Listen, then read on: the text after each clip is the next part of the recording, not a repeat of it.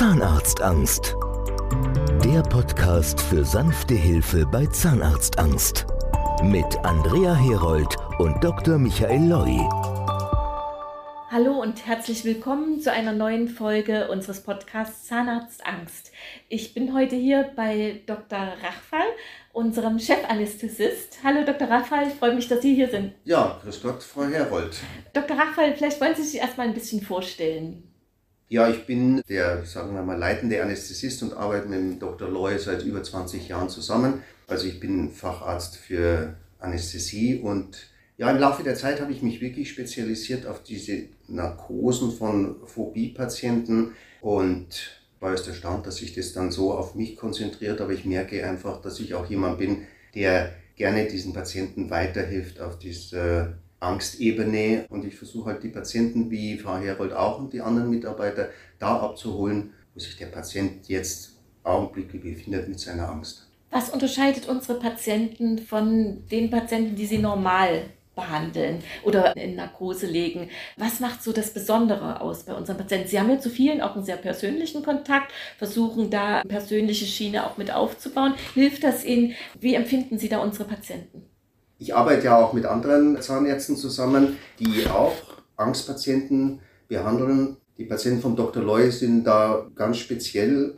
Sie haben einen langen Leidensweg hinter sich, Vermeidungsverhalten und rufen ja in dem Erstkontakt bei der Frau Herold an. Und von Anfang an höre ich immer wieder, dass der Patient sich sehr, sehr wohl fühlt, verstanden fühlt und genau da auch abgeholt fühlt, wo er ist. Mhm. Ja, das frage ich ja immer in diesen Gesprächen nach. Also ich finde, die Patientenführung von Anfang an ist optimal. Ja, das ist einfach ein Prozess des Vertrauens, das geschaffen wird und das wissen die Patienten letztendlich sehr zu schätzen. Und da höre ich immer sehr viel Lob in Bezug auf jede Ebene. Ja, vor allem die Gespräche ist immer jemand erreichbar. Also das gefällt mir sehr gut und die Organisation ist exzellent. Und irgendwann einmal, wenn der Patient dann sich entschließt, sich behandeln zu lassen, komme ich in das Spiel und nehme dann den Kontakt zum Patienten auf. Das heißt, Sie werden auf jeden Fall vor jeder OP mit dem Patienten persönlich sprechen. Ja, was heißt persönlich? Am Telefon, Telefon ja, am Telefon ja. spreche ich und ich habe, sage ich mal, sage ich den Patienten auch immer, alle Zeit der Welt. Also es ist wichtig, dass der Patient einfach die zeitliche Zuwendung bekommt und dann höre ich immer schon, ja, das ist ja alles wunderbar, wie das organisiert ist. Und das möchte ich auch nochmal feststellen, dass ich mit keiner anderen Abteilung so zusammenarbeite, die so spezialisiert und so hochprofessionell im Umgang mit dem Patienten ist und auch mit der Organisation. Und das macht mir das Leben auch leicht und das rundet dann die ganze Sache in der Regel zu einem sehr guten Ergebnis ab. Ich höre ja am Telefon sehr oft auch von unseren Patienten, dass sie Angst haben vor einer Vollnarkose, dass sie von Dämmerschlaf, Sedierung gehört haben und viele Patienten haben so den persönlichen Eindruck, ein Dämmerschlaf ist ja nicht so gefährlich wie eine Vollnarkose und deswegen würde ich eigentlich gerne in Dämmerschlaf behandelt werden, bringe aber einen immensen Behandlungsbedarf mit. Wie kollidiert das? Was können Sie dazu sagen, wo ist der Unterschied? Dämmerschlaf, Sedierung, Vollnarkose? Wo sind die Problematiken? Was ist für gerade Phobie-Patienten da empfehlenswert? Ja, das Statement ist eindeutig. Die sicherste Behandlungsmethode ist die Vollnarkose. Gerade bei Angstpatienten, aber auch bei Patienten, die eine Operation im Mundbereich haben. Die Atemwege sind da sehr nahe und es kann beim Dämmerschlaf immer zu Komplikationen kommen, dass Blut verschluckt wird, dass irgendwas verschluckt wird. Man nennt es in der Medizin Aspiration. Ja, also die Lunge ist nicht geschützt. Und ich finde, und da habe ich oft mit Dr. Lloyd drüber gesprochen, grob fahrlässig, dass Anästhesisten und Zahnärzte Eingriffe noch im Dämmerschlaf anbieten. Und das beste Beispiel wäre vielleicht, ich bin jetzt nun, arbeite mit Dr. Loy seit über 20 Jahren zusammen, seit 1999 ich würde meine Kinder, und ich habe auch Narkose gemacht bei meinen beiden Söhnen, nur in Vollnarkose behandeln. Alles andere ist grob fahrlässig. Und es ist mir, glaube ich, ein wichtiges Beispiel, wie würden Sie denn Ihre Kinder mhm. oder Ihre Frau oder Ihren Mann behandeln? Eindeutiges Statement, Vollnarkose. Alles andere ist grob fahrlässig und ich weiß nicht, warum sowas grob fahrlässiges immer noch existiert in den Medien. Also es ist nochmal, Dämmerschlaf ist riskant, bei Angstpatienten hochriskant. Die sicherste Methode ist die Vollnarkose, sprich Intubationsnarkose. Das wird ja auch sehr seltsam kommuniziert. Dämmerschlaf verleitet ja auch dazu zu glauben, man schläft. Die Patienten glauben, sie würden schlafen. Können Sie noch mal ganz genau erklären, wo ist der Unterschied für den Patienten und auch für den Zahnarzt bei Dämmerschlaf und Vollnarkose? Weil ich glaube, das ist ganz wichtig, dass die Patienten das verstehen, weil Dämmerschlaf hat für viele den Eindruck, da schlafe ich zwar kurz, nicht so lange wie bei einer Vollnarkose, aber ich schlafe. Ist das so? Naja, ist natürlich schwierig für den Laien zu, ja, zu verstehen. Mit ganz einfachen Worten und auch, ja, auch vielleicht für mich schwer zu erkennen. Vollnarkose gleich Intubationsnarkose bedeutet, dass ein Beatmungsschläuchlein in die Luftwege gelegt wird und damit die Atemwege absolut gesichert sind. Es kann kein Blut, kein Sekret, nichts in die Lunge laufen. Es wird also durch die Nase intubiert bei den Zahn-OPs, damit im genau. Mundraum frei ist. Ja. Genau, das mhm. ist wichtig. Die Patienten wundern sich auch manchmal, ja, wie kann denn der Zahnarzt arbeiten? Ja. Weil in herkömmliche Vollnarkose wird oral, also durch den Mund, mhm. dieses Beatmungsschläuchlein gelegt. Und wir machen das durch die Nase. Aber erst wenn der Patient schläft. Er ne? kriegt ne? davon gar nichts kriegt, mit. Das ist wichtig. Ja, er kriegt gar nichts mit. Dämmerschlaf ist, es wird ein Schlaf induziert per Medikamente und der Patient atmet spontan selbst. Mhm. Das heißt, es ist extrem schwierig bei Angstpatienten überhaupt, sich da auf ein Level zu bringen, dass er selber atmet und ruhig ist. Mhm. Ja? Und die Atemwege sind nicht gesichert. Der Patient schläft und man nennt es eine stille Aspiration. Also das kann sein, dass während er selber atmet und operiert wird, immer unmerklich Flüssigkeit in die Lunge oder Blut in die Lunge gelangt. Und das ist ein Sicherheitsrisiko. Also das ist Vollnarkose, die Atemwege sind absolut gesichert und der Patient wird beatmet. Dämmerschlaf, der Patient hat keine gesicherten Atemwege und er atmet spontan. Für welche Behandlungen ist Dämmerschlaf machbar? Wo ist dann Schluss? Ab welchem Punkt muss man sagen, ist Vollnarkose auf jeden Fall indiziert? Es ist eindeutig sowieso bei. Auch selbst den, bei kleineren Behandlungen? Ja, ich habe jetzt nun über 30 Jahre Anästhesieerfahrung. Ja. ja, ich war im Ruanda-Krieg, ich habe schon viel erlebt und war auch Notarzt zwölf Jahre auf dem Hubschrauber. Ich weiß, wovon ich rede. Es gibt keine Grenze, sondern es ist eindeutig bei mir oder beim Dr. Loy, wir machen eine Vollnarkose, weil wir uns für die Sicherheit des Patienten aussprechen. Es gibt kein vielleicht eine halbe Stunde Dämmerschlaf. Nein. In der Zahnmedizin gibt es bei mir keinen Dämmerschlaf. Nur für den Patienten auch mal, wenn Sie aber eine Magen-Darm-Spiegelung haben zum Beispiel, mhm. oder sagen wir mal eine Darmspiegelung, ja, sind Sie sehr weit entfernt von den Atemwegen und können wunderbar einen Dämmerschlaf machen, wenn Sie am Daumen operiert werden oder ein Verbandswechsel ist, der sehr weh tut. Alles im Dämmerschlaf möglich. Ja. Alles. Aber Hände weg vom Dämmerschlaf, wenn im Mundbereich operiert wird. Ein eindeutiges Statement.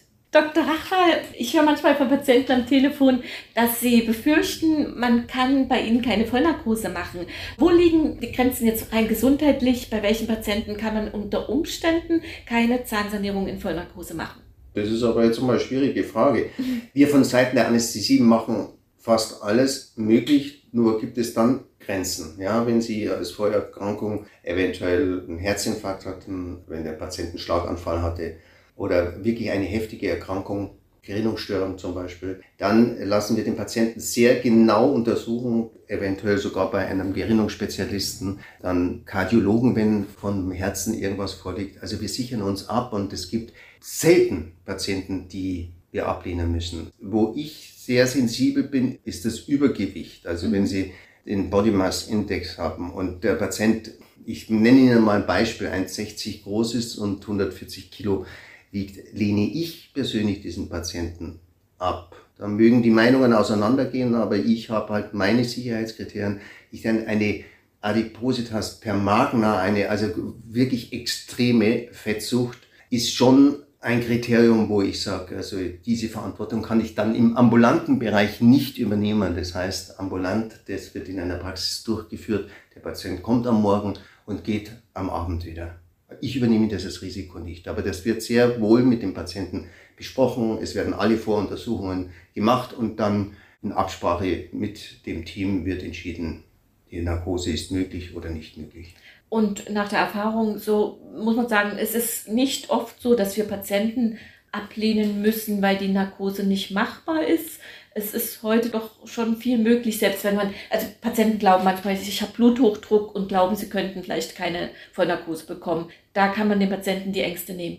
Ja, also Bluthochdruck ist überhaupt kein Problem. Ja. Der Patient ist ja schon auf ein Medikament eingestellt bezüglich seines Blutdrucks. Dann wird er quasi online oder alle fünf Minuten wird der Blutdruck gemessen, es wird online oder ihm stetig das EKG abgeleitet. Also damit kann man heute sehr gut umgehen. Also sprich Zuckerkrankheit ist kein Problem, was die Narkose betrifft. Hoher Blutdruck auch ist es überhaupt kein Problem. Jetzt wenn ich so mal so zurückblicke auf 20 Jahre Zusammenarbeit mit Dr. Loy, würde ich sagen, vielleicht habe ich zwei oder drei Prozent der Patienten nicht übernommen in der ambulanten Anästhesie. Also es ist sehr, sehr viel möglich und wir haben die modernsten Narkoseverfahren. Ich speziell habe dann noch eine Methode jetzt aus der USA importiert, wo wir quasi die Hirnströme ableiten mit drei Elektroden und genau sehen können, wie tief die Narkose ist und wie hoch der Narkosebedarf ist. Das ist was, was Sie zum Teil in der Uniklinik, in den Unikliniken nicht als Überwachungs Kriterium haben. Klingt interessant. Können Sie ein bisschen genauer erklären, wie sind unsere Patienten überwacht während der Narkose? Naja, ich meine, ich würde jetzt mal sagen, extrem gut sind sie überwacht. Also es wird quasi kontinuierlich ein EKG geschrieben. Ja, es wird kontinuierlich die Sauerstoffsättigung im Blut gemessen. Wie ist der Sauerstoffstatus im Blut? Und fünfminütlich der Blutdruck und auch eine stetige Ableitung dieser Hirnströme, wo man genau sehen kann, welchen Medikamentenbedarf hat der Patient. Und das, der Medikamentenbedarf bei den Patienten ist extrem unterschiedlich. Also wenn Sie jetzt mal selbes Alter, selbes Gewicht, ähnliche Angstsituationen sehen, kann Medikamentenbedarf bis um das Dreifache variieren. Mhm. Ja, und das können Sie halt am besten mit dieser Narkosetiefenmessung überwachen. Also ich, seitdem ich das praktiziere, und das mache ich noch nicht so lange, seit glaube ich drei Jahren, wende ich diese Methode an ist der Outcome der Narkosen deutlich besser, weil ich genau weiß, was braucht der Patient und wie kann ich die Dosierung einstellen, dass er ein angenehmes Aufwachverhalten hat. Bringt mich da auf die Frage, wie geht es dem Patienten nach der Narkose? Viele glauben, dass sie dann sich übergeben müssen, dass es ihnen schlecht geht. Also mit der neuen Methode der Hirnstrommessung und mit der neuesten Methode von Medikamentengabe kann man sagen, reduziert sich die postoperative Übelkeit auf nahezu null, oh, mhm. im Gegensatz zu den früheren Gasnarkosen. Der Patient ist erstaunlich fit danach. Ich bin immer wieder erstaunt, das mache ich seit über 30 Jahren Narkose, aber mit diesen neuen Methoden können Sie fast so eine Punktlandung machen. Das heißt, wenn Sie das vergleichen mit, mit einem Flugzeug zum Beispiel, mhm. dieses Flugzeug hat ja auch zum Beispiel nach Berlin einen Landeanflug und kommt zum exakten Timing direkt am Boden an. Und das können wir mit dieser neuen Methode auch machen. Also wir können sehr punktgenau landen und der Wachheitszustand ist erstaunlich gut. Immer mal höre ich die Besorgnis, ich könnte während der Narkose aufwachen. Das ist eine Angst, die eine Urangst, die ganz oft kommuniziert wird. Was können Sie dazu sagen? Kann das tatsächlich passieren? Es ist eine interessante Frage, weil Sie jetzt diese Urangst erwähnen.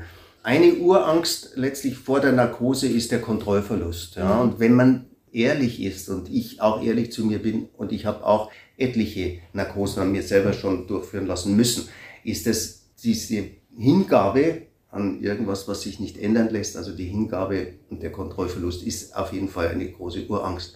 Die nächste Angst, die die Patienten ja auch immer wieder mal ansprechen, ist, werde ich denn da wach intraoperativ, also während der Narkose? Große Angst bei den Patienten. Ich sage hundertprozentig nein. Mit unseren Narkosemedikamenten und der Narkoseführung kann der Patient nicht wach werden. Und zwar gibt es einen deutlichen Unterschied zwischen einer Krankenhausbehandlung, wenn der Patient zum Beispiel am Bauch operiert wird, wenn die Muskulatur ruhig gestellt werden muss. Dann kann es schon manchmal sein, und das hört man auch, dass ein Patient irgendwas mitgekriegt hat. Ich persönlich benutze kein Muskelrelaxans, so heißt es, also ein, ein Medikament, das die Muskulatur entspannt. Dann kann sich der Patient nicht mehr bewegen. Das machen wir nicht und wir würden motorisch oder auch von dem ganzen Monitoring eindeutig sehen, dass wir vielleicht ein bisschen zu flach sind mit der Narkose, auch gerade mit diesem Hirnstrommonitoring.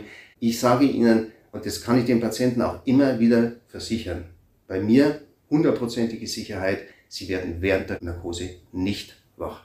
Ist auch für mich interessant zu hören, da habe ich jetzt auch noch mal was gelernt. Dr. Rachfall, eine letzte Frage für unsere Zuhörer.